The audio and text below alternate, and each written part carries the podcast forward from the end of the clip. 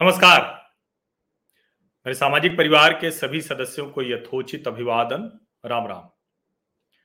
अगर मैं आपसे कहूँ कि पंजाब में अब रामलीला नहीं होगी तो आप कहेंगे कि कैसी बात कर रहा हूँ मैं। लेकिन अभी हालात कुछ इसी तरह के बन गए हैं। और पंजाब के रोपड़, जिसे अब रूपनगर के नाम से हम लोग जानते हैं। रोपड़ ज़िले में 9 अक्टूबर को जो घटना हुई है, वो दरअसल पंजाब की असली जो स्थिति है, उसका चित्र पेश करती है। और बेहद भयावह और खतरनाक स्थिति है ये। पंजाब में जो रोपड़ की दो रामलीला समितियाँ हैं उन रामलीला समितियों ने कहा है कि हम रामलीला बंद कर देंगे। और पंजाब की दूसरी जो रामलीला समितियाँ भी हैं, यानी जिन रामलीला समितियों के ज़रिए पंजाब के दूसरे हिस्सों में रामलीला कराई जाती है, उन्होंने भी ये अल्टीमेटम दे दिया है। अभी थोड़ी देर पहले की जो खबर है, मेरी जो वहाँ की जो Shri S D Ramlila committee है, रामलीला समिति है, उसके जो जनरल सेक्रेटरी हैं अश्विनी कुमार पप्पी। पप्पी जी से मेरी अभी थोड़ी देर पहले बात हुई और उस समय वो लोग रोपड़ का जो सिटी थाना है, रूपनगर सिटी थाना, वहाँ बैठे हुए हैं और सभी जो रामलीला समितियाँ हैं, उनके अध्यक्ष और उनके पदाधिकारी वहाँ बैठे हुए हैं और वो ये कह रहे हैं कि अगर 9 अक्टूबर को जो शर्मनाक घटना हुई है, अगर उसके दोषियों पर कार्रवाई नहीं होगी तो हमको मजबूरन सभी रामलीला समितियाँ और उन्होंने रोपड़ के मंदिरों की भी जो चाबी है, मंदिर बंद करके उसकी चाबी भी प्रशासन को देने का निर्णय ले लिया है। और अभी क्या होगा, ये थोड़ी देर में सामने आ जाएगी स्थिति। और हो सकता है कि प्रशासन के ऊपर, चूँकि अब दबाव बन रहा है तो ये भी हो सकता है कि वो इस बार मामले को रफा दफ़ा कर दे। कुछ कार्रवाई कर दें। कुछ लोगों को दिखावटी तौर पर कोई कार्रवाई कर दे। लेकिन ये हुआ क्या है? जरा पहले ये घटनाक्रम देख लीजिए। इसीलिए मैंने उस अखबार की जो कटिंग है, वो लगा दिया है। और ये 9 अक्टूबर का है। 9 अक्टूबर को जो श्री एस डी रामलीला समिति है, वहाँ रामलीला हो रही थी। और रामलीला में एक सामान्य प्रचलन होता है, आप भी जहाँ रामलीला समिति होगी तो लोगों को बुलाया जाता है, जो गणमान्य लोग होते हैं, उनको बुलाया जाता है। ऐसे ही जो वहाँ संत बाबा सुखबीर सिंह जी, संत बाबा सुखबीर सिंह जी को मुख्य अतिथि के तौर पर बुलाया गया था।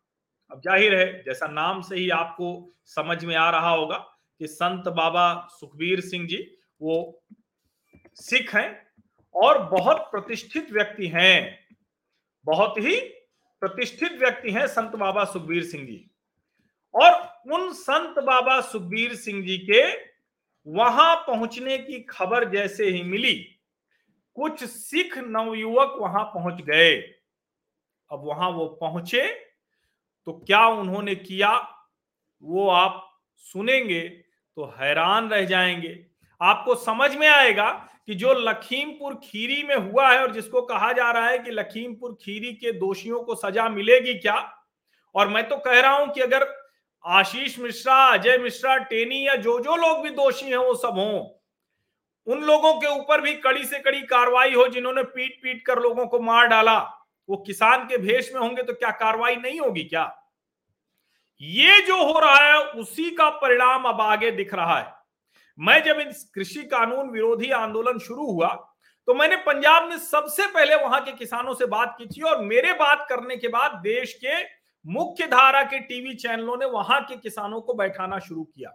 ये मैं गर्व के साथ कह सकता हूँ कि मैंने वो रिपोर्टिंग की जब दिल्ली के बड़े बड़े मठाधीश पत्रकार, मठाधीश संपादक, वो इस किसान आंदोलन, तथाकथित किसान आंदोलन के नाम पे, जो मूलतः मैं कहता हूँ कि किसान विरोधी आंदोलन है वहाँ से खड़े होकर खूब टीआरपी बटोर रहे थे, खूब लाइक चल रहा था, खूब सब्सक्राइब सब्सक्राइबर बढ़ रहे थे।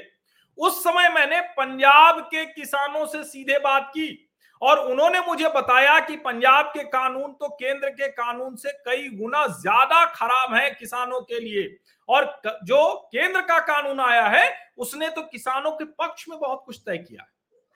लेकिन उसका परिणाम क्या हुआ? जिन लोगों से मैंने बात की, ऐसे कई लोगों को, उसमें चार लोग तो मुझे ध्यान में है, उनके परिवार को प्रताड़ित किया गया। उनको पिंड के बीच में, गाँव के बीच में बुलाकर बाकायदा अपमानित किया गया। उनके घर के लोगों की महिलाओं तक को अपमानित किया गया। बाकायदा वहाँ फरमान जारी हुआ, कहा गया कि इनका बाइकआउट कर दो, सामाजिक बहिष्कार कर दो। तब मैंने कहा था कि अब मैं बात नहीं करूँगा।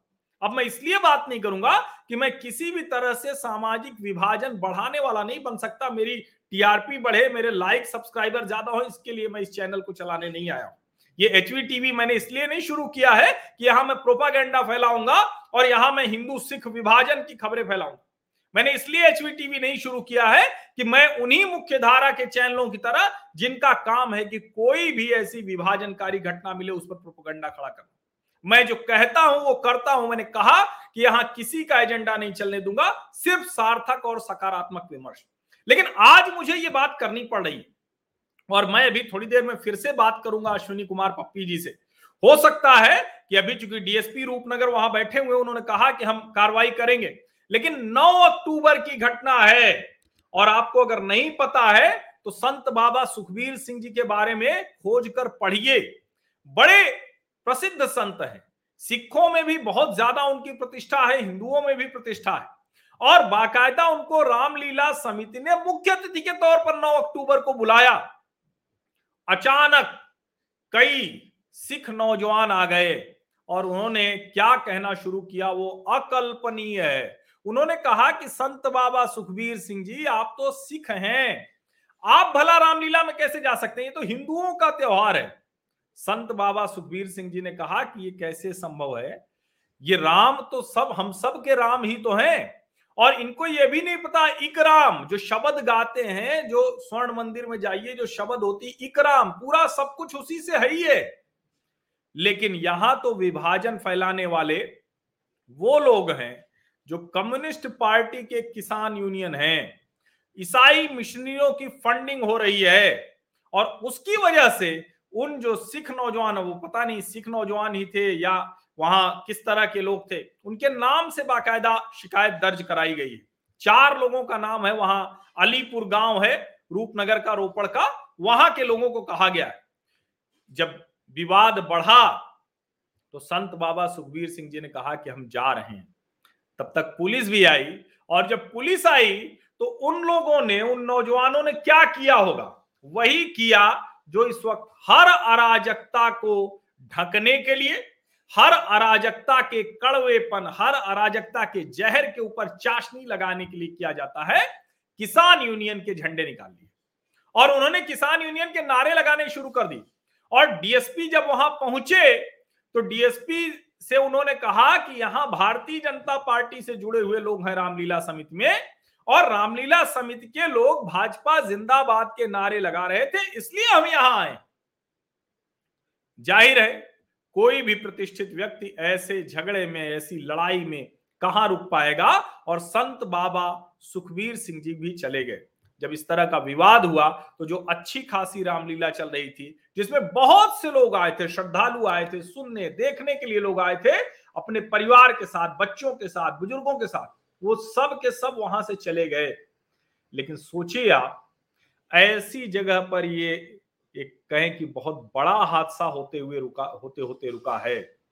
उसके बाद जो रामलीला समिति ने वहाँ पर जो फैसला लिया, वो कहा कि अगर कानूनी कार्रवाई न हुई तो हम सब जो रोपड़ में, रूपनगर में दो दर्जन से ज़्यादा मंदिर हैं, वहाँ बंद कर देंगे, चाबी जिला प्रशासन को सौंप देंगे, मंदिर में कोई धार्मिक कार्यक्रम नहीं करेंगे। दो स्थानों पर रूपनगर में चल रही है रामलीला, एक श्री एस डी रामलीला समिति, जो रामलीला ग्राउंड में चल रही रामलीला मैदान में, दूसरी जय जगदम्बे ड्रामाटिक क्लब जैल सिंह नगर, दोनों बंद कर देंगे वो तो यहाँ तक कह रहे हैं कि अगर कार्रवाई नहीं हुई तो रूपनगर में इस बार दशहरा भी नहीं मनाया जाएगा। विभाजनकारी यही तो चाह रहे थे ना। वो चाह रहे थे वो अपनी नीयत में सफल हो रहे हैं। और आप सोचिए कि नौ तारीख की घटना है। नौ तारीख के बाद दस तारीख पूरी बीत गई, ग्यारह तारीख पूरी बीत गई, बारह तारीख पूरी बीत गई, आज तेरह बीतने वाली है। और अभी भी रूपनगर सिटी थाने में रामलीला समिति के लोग बैठे हुए हैं। मैं उनसे बात करना चाह रहा था, उन्होंने मुझसे फ़ोन पर बात की अश्विनी पप्पी जी ने। और उन्होंने कहा कि हम यहाँ से जो होता है हम आएँगे, और हम पहले चाह, हमने कहा, नहीं, पहले तो ये हो जाए, जिससे कि रामलीला ना बंद हो, मंदिर ना बंद हो, दशहरा न बंद हो, प्रतिबंधित ना हो जाए, ये प्रतिबंधित करने का नया तरीका है। और आप सोचिए कि पंजाब की कांग्रेस सरकार, पहले चाहे अमरिंदर की अगुवाई में रही हो, चाहे अब चन्नी जी की अगुवाई में रही कितने शर्मनाक तरीके से व्यवहार कर रहे हैं। वहाँ रामलीला, दशहरा, मंदिर, धार्मिक कार्यक्रम, इस पे तक पे रोक लगती दिख रही है। आप सोचिए कहाँ तक पहुँच गए हैं। और इसीलिए मैं कह रहा हूँ कि ये जो पूरी घटना है, इसको आप ऐसे भर मत देखिए। मैंने कई बार कहा, कई लोग कह रहे हैं कि उस पर कार्रवाई होगी कि नहीं होगी, वो जो लखीमपुर खीरी की घटना है, किसने किया? मैं बार बार ये सवाल पूछता हूँ, न तो कोई टीवी चैनल पर मुझे बता पाता है, और न ही कोई सामान्य बहस में बता पाता है। कोई नहीं बता पाता। कि भैया ये बताओ कि वो सब तो ठीक है जो होगा, लेकिन जो ये मूल झगड़ा है, जो ये सारी मारा मारी है, क्या करिएगा? उसको कैसे ठीक करिएगा? ये कोई बता पाने की स्थिति में नहीं है। ये बेहद खतरनाक है। हम जिस तरफ़ बढ़ रहे हैं, और देखिए एक बात मैं कहूँ, अभी लखीमपुर खीरी पीलीभीत में हुआ तो अभी आजकल वरुण गांधी जी, भारतीय जनता पार्टी के सांसद हैं। कह रहे हैं कि किसानों के साथ अन्याय हो रहा है। बिल्कुल किसानों के साथ न्याय की लड़ाई तो हर किसी को लड़नी चाहिए। किसी भी संवेदनशील व्यक्ति को लड़नी चाहिए। लेकिन उनको क्या नहीं समझ में आ रहा है कि कैसे कुछ लोग उन्मादी लोग पूरे सिख समुदाय को बदनाम कर रहे हैं? और ऐसा नहीं है, जब संत बाबा सुखबीर सिंह जी वहाँ मुख्य अतिथि के तौर पर आए, तब तो उनको चुप हो जाना चाहिए था, मान जाना चाहिए था। इसीलिए मैं कह रहा हूँ कि ये सवाल बहुत बड़ा है। तो क्या अब पंजाब में रामलीला भी नहीं होने दी जाएगी? जिन राम से जो गुरबाणी है, जो शब्द है, जो जहाँ से वो शुरू होता है, उनके नाम पर भी नहीं, उनके इस तरह के और बहुत खराब खराब बातें हुई वहाँ, अपशब्द कहे गए, बहुत कुछ कहा गया। मुझे लगा कि ये आप सब लोगों को जानना ज़रूर चाहिए। दबाव बनाइए सरकार पर, लोकतांत्रिक तरीके से चुनी हुई सरकार है। और मैं बताऊँ कि हर कोई वहाँ राजनीतिक दलों की स्थिति यह है कि जो प्रभावशाली दल हैं, वो सिर्फ़ और सिर्फ़ इस चक्कर में लगे हुए हैं कि क्या अगली सरकार का, जो ये घटनाक्रम हो रहा है, उसको हम लाभ लेकर अगली सरकार बना सकते हैं क्या? उनको कतई इससे मतलब नहीं कि पंजाब में विभाजन हो रहा है, जहर फैल रहा है, घृणा फैल रही है, इससे कतई कोई मतलब नहीं है। और ये बहुत आवश्यक है कि इसको ठीक से देखा, समझा जाए, इसकी चर्चा हो। हर कोई इस बात को जाने तो सही क्योंकि अगर नहीं जानेंगे लोग तो यकीन मानिए कि आने वाले समय में ये मुश्किल ज़्यादा बड़ी हो जाएगी। ये बहुत बड़ी होने वाली है ये मुश्किल, इसलिए बहुत ज़रूरी है कि हम हर हाल में इसके खिलाफ आक्रोश व्यक्त करें। ये रोपड़ की घटना एक घटना नहीं है, ऐसी घटनाएँ बहुत सी हो रही होंगी जो हमको पता भी नहीं चलता। ये तो हमारे एक सामाजिक परिवार के सदस्य ने मुझे बताया, उसके बाद मैंने उन्होंने नंबर भी कहीं से उपलब्ध कराया, फिर मैंने अश्विनी पप्पी जी से बात कर ली। वो कहे, अभी हम थाने में हैं तो बात तो करना मुश्किल होगा लाइव वीडियो पे, लेकिन हम आपको घटना बता दे रहे हैं। फिर वहाँ के अखबारों की कटिंग मिल गई और मैंने आपको इतना कुछ बता दिया। मैंने ये ट्विटर पर भी साझा किया है, मेरे फेसबुक प्रोफ़ाइल पर भी साझा किया है। आप लोग इसे ज़्यादा से ज़्यादा आगे बढ़ाएँ और सबसे जो ज़रूरी है कि सरकार पर दबाव बने कि इस तरह का घृणा विभाजन का माहौल न बने, बहुत ज़्यादा आगे बढ़ गया है, उसको कैसे रोक सकते हैं, उस पर काम करें। आप सभी लोगों का बहुत बहुत धन्यवाद इस चर्चा में जुड़ने के लिए।